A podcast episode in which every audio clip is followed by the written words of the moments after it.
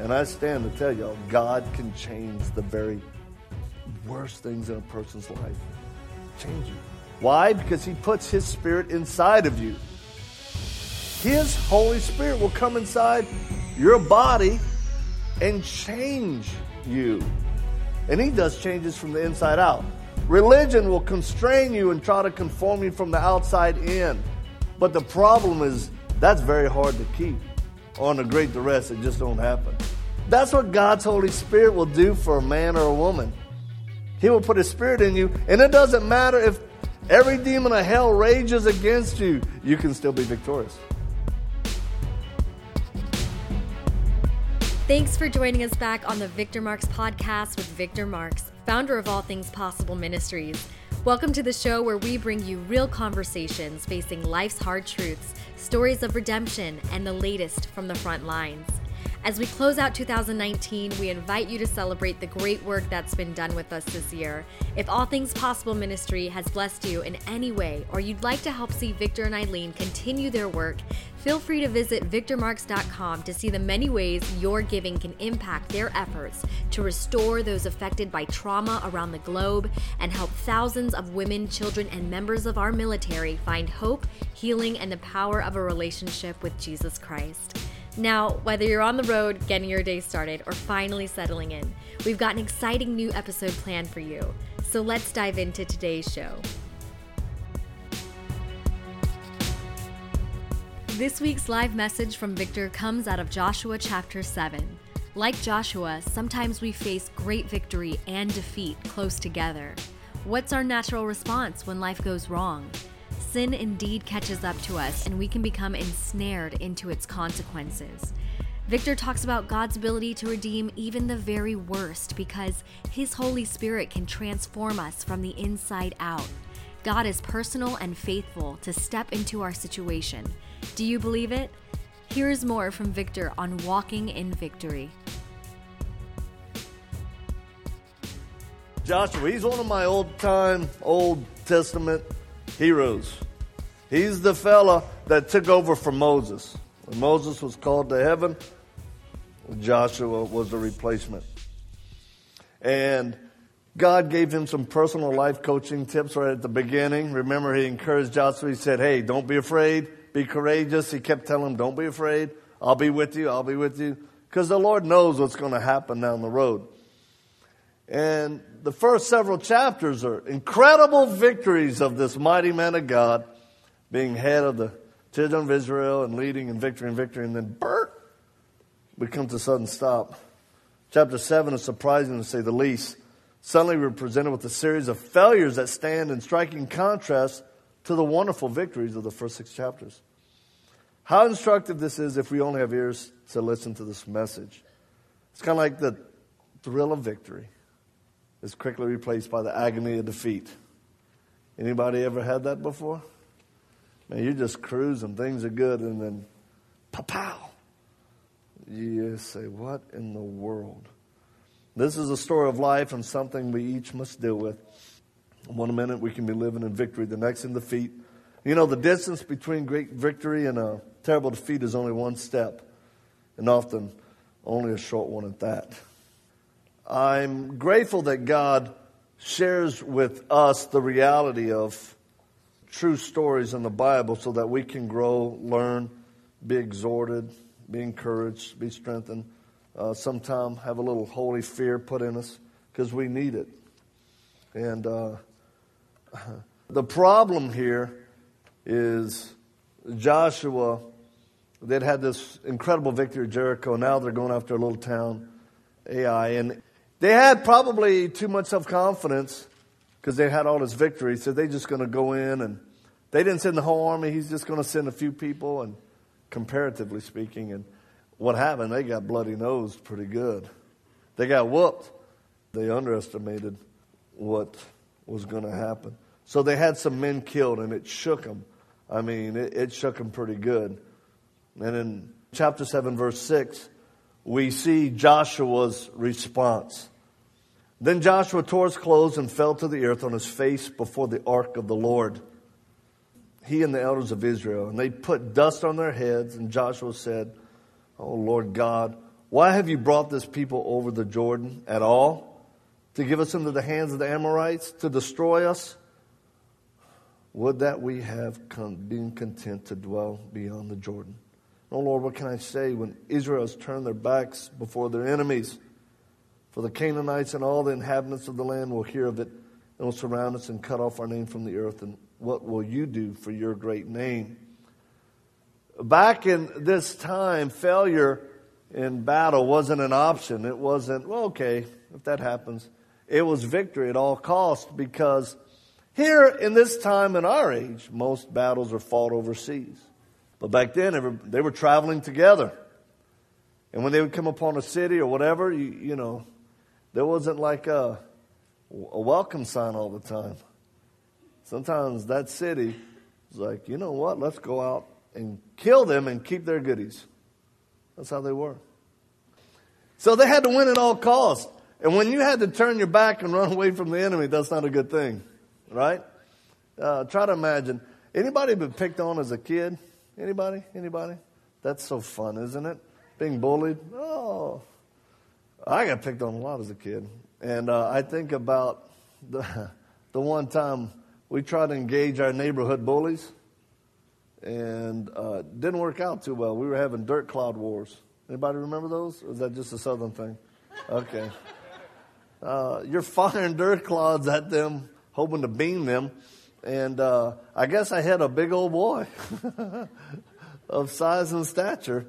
And anyway, he uh, he didn't like it, so he picked up a rock and hurled it and cracked me right in my head, uh, which I turned my back and started running from the enemy. At that point, as I'm bleeding, and I make it to the house. I was 10 years old, 9 years old, I'll never forget. I make it to the house and my head's, remember when your hair would get wet from the blood? Wasn't that funny? It's all like, oh, am I sweating? No, that's blood. I made it to the house and I'm, I'm dripping. And uh, all I say is thank God for older brothers. Because I, I had a couple, and uh, one liked to fight. And uh, he instantly was dispatched by my parents. to the land of Ai. And uh, unlike me underestimating the enemy, he didn't. So he went full force. And uh, he caught that kid and beat him pretty good. Let's just give thanks. Lord. No, I'm just talking. Still struggling with that issue. No, he, he beat him up. He beat his friends up. My brother liked to fight. I mean, he's like, he had issues. So, you know, back in this day, it wasn't just bloody noses and rocks on the head. They didn't even have guns to shoot them, to shoot them in the head. But yeah, they, it wasn't shooting back then. It was bloody. They used edged weapons predominantly, which meant they were hacking and cutting and running people through. I mean, it was, a, it was a bloody mess. But here, Joshua, man, he's ripping his clothes. He's so angry. Funny how when things go bad in our life, we're quick to start blaming other people. Hmm? That's kind of what I want to talk to you about this morning. What do you do when life stinks? Our life can be doing so good and then wham, we get hammered. What do you do? What is your natural response? Most of us when our life, when we get bad news, when something goes horribly wrong, you know, how about the friend of mine who recently, two weeks ago, married 11 years, got kids, Christian family? I mean, happy Christian family. Tells me my wife just served me with a restraining order and divorce papers at the same time. And what do you do? Uh, you know, the doctor tells you uh, that lump, it's cancerous. And you just get rocked to the core of your very soul. What do you do? You lose your job. Most of us, if we're honest, we will turn to God quick and we tend to blame Him, don't we? We hold Him accountable for everything, especially with our theological background. You're sovereign, God. Why? Why are you causing this to happen? To me, I don't deserve this. When the reality is, does God cause everything to happen? Or by his sovereign position as Almighty God who knows everything, but he allows man to make his own choice. And the whole free will of man. I had a young lady tell me, you know, I know God's causing my divorce for a good reason. I went, whoa, whoa, whoa, wait. God ain't like Judge Judy at the court, you know, divorce or whatever. I said, no, no, no. I said, that's your husband's choice. What's amazing and miraculous is how God will work through people's horrible choices. That's God the Redeemer. He will redeem even what people do for bad. Can anybody attest to that? Raise your hand. See, this is the reality. And I tell you what, it wasn't until later in, in my life that I really understand God as a wonderful redeemer. Oh, that He can redeem. He can redeem what horrible things people do. And He can redeem what boneheaded things I do. I go, oh, wow. If, like in the case of Joshua, he quickly finds out why this defeat happened, deal with it biblically. Let's read what it says in verse 10 of Joshua chapter 7. The Lord said to Joshua, remember, he's torn his clothes, he's thrown dust on his head. The Lord says two words Get up. He tells Joshua, Why have you fallen on your face? Israel has sinned.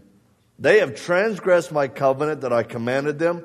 They've taken some of the devoted things that they've stolen and lied and put among their own belongings. Therefore, the people of Israel cannot stand before their enemies. They turn their backs before the enemies because they've become devoted for destruction. That's a heavy little term right there, them three words. Devoted for destructions. And God, you know anybody that's devoted for destruction? Or as a southern way, we all do stupid things, but when you get stuck on stupid, you're in deep trouble. Some people just get caught up by maybe the choice of their own free will, but hey, there comes a place to where people pursuing their sin, sin, and I'm going to say it, sin. It's sin. Catches up to them. And then they don't even want to do it. But they are actually, the Bible says they become bondage to the sin. Does that make sense? The devil has taken them and snared them. I mean, you talk to anyone addicted to, to any type of drug. Did they start out like that? Did they start out saying, Oh, I can't wait to use dirty needles in a bathroom at a gas station? The guy who struggles with alcoholism, you think he said, Oh, man, when I was a kid, I remember drinking beer going, I can't wait till my liver just becomes it becomes bondage. Or even like the letter I have sitting on my desk, which I've got to say, I've never got a letter like this before. In a nutshell, let me just put this. He was a habitual offender and uh, as a pedophile. And I mean, can God really change the character of people who are pedophiles? I mean, if anybody would stand and start contrast to that, it would be me because uh, I was abused as a kid. But I can tell you supernaturally when I stood before, because they said 60% of the people I spoke to at that facility were sexual offenders. And can I just tell you, I'm, I'm just, this is crazy. I felt God's love for them. That blew me away. And this guy wrote and said, Man, getting caught was one of the best days of my life. He was such in bondage to it that when he was caught and arrested and incarcerated, and he went through treatment, but he came into a relationship with Jesus Christ. And I stand to tell y'all, God can change the very worst things in a person's life. Change you. Why? Because He puts His Spirit inside of you. His Holy Spirit will come inside your body and change you. And He does changes from the inside out. Religion will constrain you and try to conform you from the outside in. But the problem is That's very hard to keep. On a great duress, it just don't happen. That's what God's Holy Spirit will do for a man or a woman. He will put His Spirit in you, and it doesn't matter if every demon of hell rages against you, you can still be victorious. You don't have to go back to the lifestyle that held you in bondage. You may hear the whispers. You can stand up with complete confidence and go, you can say this one word that absolutely has power beyond what you could ever imagine. No. Sometimes that's what you got to tell the enemy when the thoughts come in. If you want to back it up, superpower, just say no in the name of Jesus and deal with him. The demons flee. They have to. So much of this battle is in our mind. But when people are caught in sin and they get devoted to destruction, they need a touch by Jesus Christ to set them free. And He does, and He can, and He will. And your situation is no different than anybody else that has ever lived. But God is so personal, He'll step into your situation and change it for you. It's the truth of God's Word. He goes on to say, God says, I will be with you no more unless, unless you destroy the devoted things from among you. So he tells them again, get up, consecrate yourself, uh, and the people and say, consecrate yourself for tomorrow, thus says the Lord God of Israel. Now, let me just say this. There was a fella in their group who had taken things that he wasn't supposed to at one of the victories. He took the spoils of war and he kept them for himself and his family, his kids. And they were supposed to go to the treasury of God, right? He got greedy. He lied, he deceived, and boom. And that's what God was saying. No, no, no, no. No. You guys got defeated because there's sin in your camp. When you think that you can have a hidden sin and it affects no one, first of all, there's no such thing as a hidden sin a secret sin. Because, first of all, God is omniscient, He sees everything. Everything. I tell kids in jail, especially the players, you know, I'm a player, man. Women, mm-hmm. I say, oh, yeah, wow, yeah, play, yeah. I say, hey, next time you get with a girl, why don't you uh, do a couple of things? But mainly, why don't you just hold hands before you get intimate? And just pray and ask God to be there with you and to bless your time. Dude, what you talking about, man? What you that's crazy. I go, guess what? He's there anyway, because he sees it all. He's like, oh, oh man. God sees all sin. The sin you think you keep hidden, he sees. I even think the cloud of witnesses maybe picky boo sometime if they're up there cheering us on.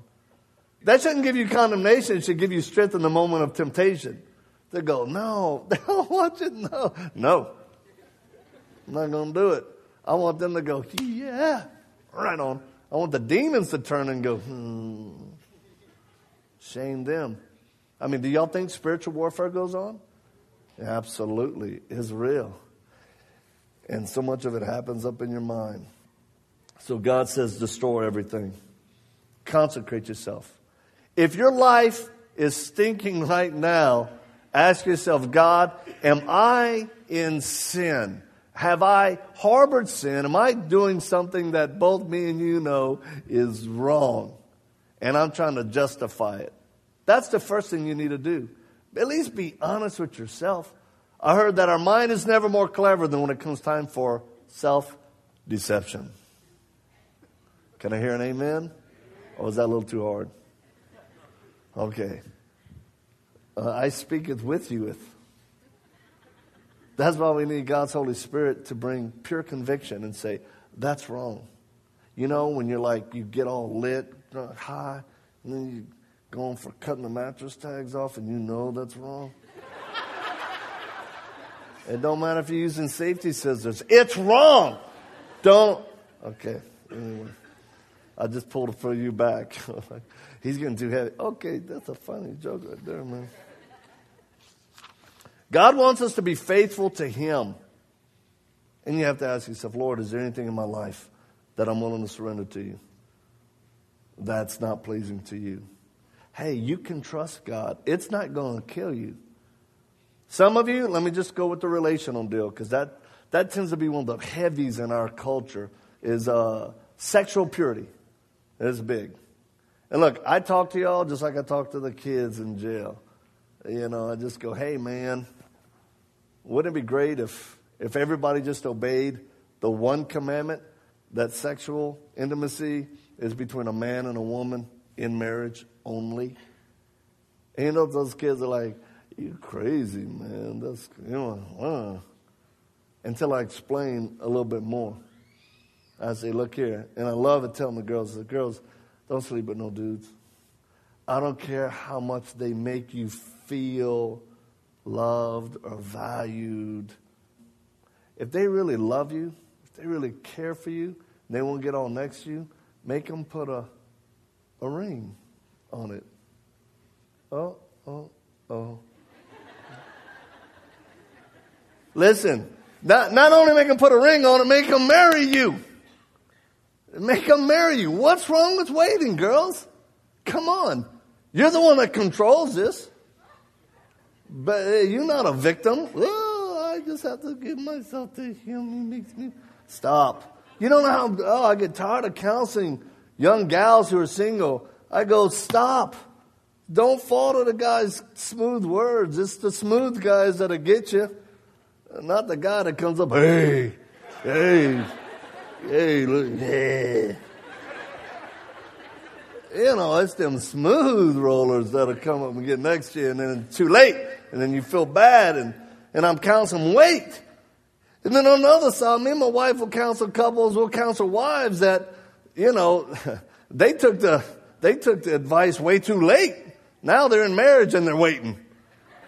No, no, no, no. Don't wait. Enjoy. Enjoy. Have babies. Do whatever you want, okay? Listen, that's the enemy's plan to keep people unpure before marriage. And, and I'm talking about gals. And, and then when they get married, to, to rob their husband of sexual intimacy that God has ordained to be so. My wife shares it at women's conferences. She's, she tells women, don't make your man susceptible to temptation of either porn or other women. Love your man. Love your man. Love your man. and ask God to bless it. If you struggle with things, maybe you got issues from your past. So therefore you're, oh, ask God to touch you, to deal with you, to open you up to where you're, ah, you can enjoy something He designed. It is neither dirty nor wrong in the confines of marriage. It is blessed. And the enemy hates it. He hates intimacy between a husband and a wife. Victory did come, chapter 8, you can read it. Although most of you won't. Most of you go home and watch football. But chapter 8, the Lord said to Joshua, Now do not fear and do not be dismayed. Take up the fighting men with you. Rise up and go up to Ai. And basically, they whooped them. They whooped them good. And God got the glory from it. Men get the credit, but God gets the glory. That's how He wants it. Let me say that's kind of one of the last things. A lot of you struggle in your mind because you're like, you know what, Victor? I want to follow the Lord and I try, but it gets hard. And yes, it is hard following the Lord, but life is hard, period. Amen?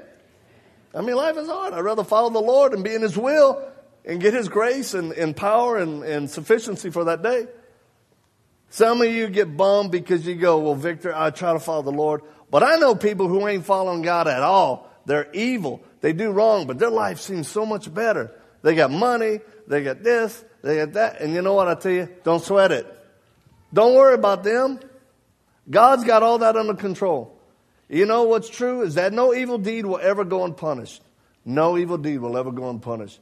God watches it. There'll become a day of, of reckoning and judgment where apart from Christ Jesus, people will pay the price and it's eternity away from God. Do y'all know that? So don't worry. God loves you. He's a holy, righteous God, but He's a loving Father. And some of you need to get right with Him today. You need to confess your sin. And unlike Achan, who ended up being destroyed, you have a loving God who's giving you another chance.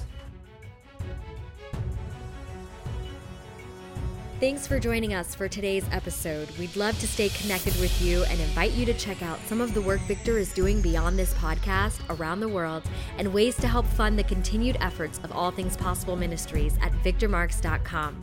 You can also catch us at Facebook, Instagram, and Twitter, all linked in the show notes. Be sure to drop us a comment in the review section if today's episode has impacted you in any way or if there's anything you'd like to hear more of. We're always encouraged to hear from you. Thanks for spending your time with us. Until next time.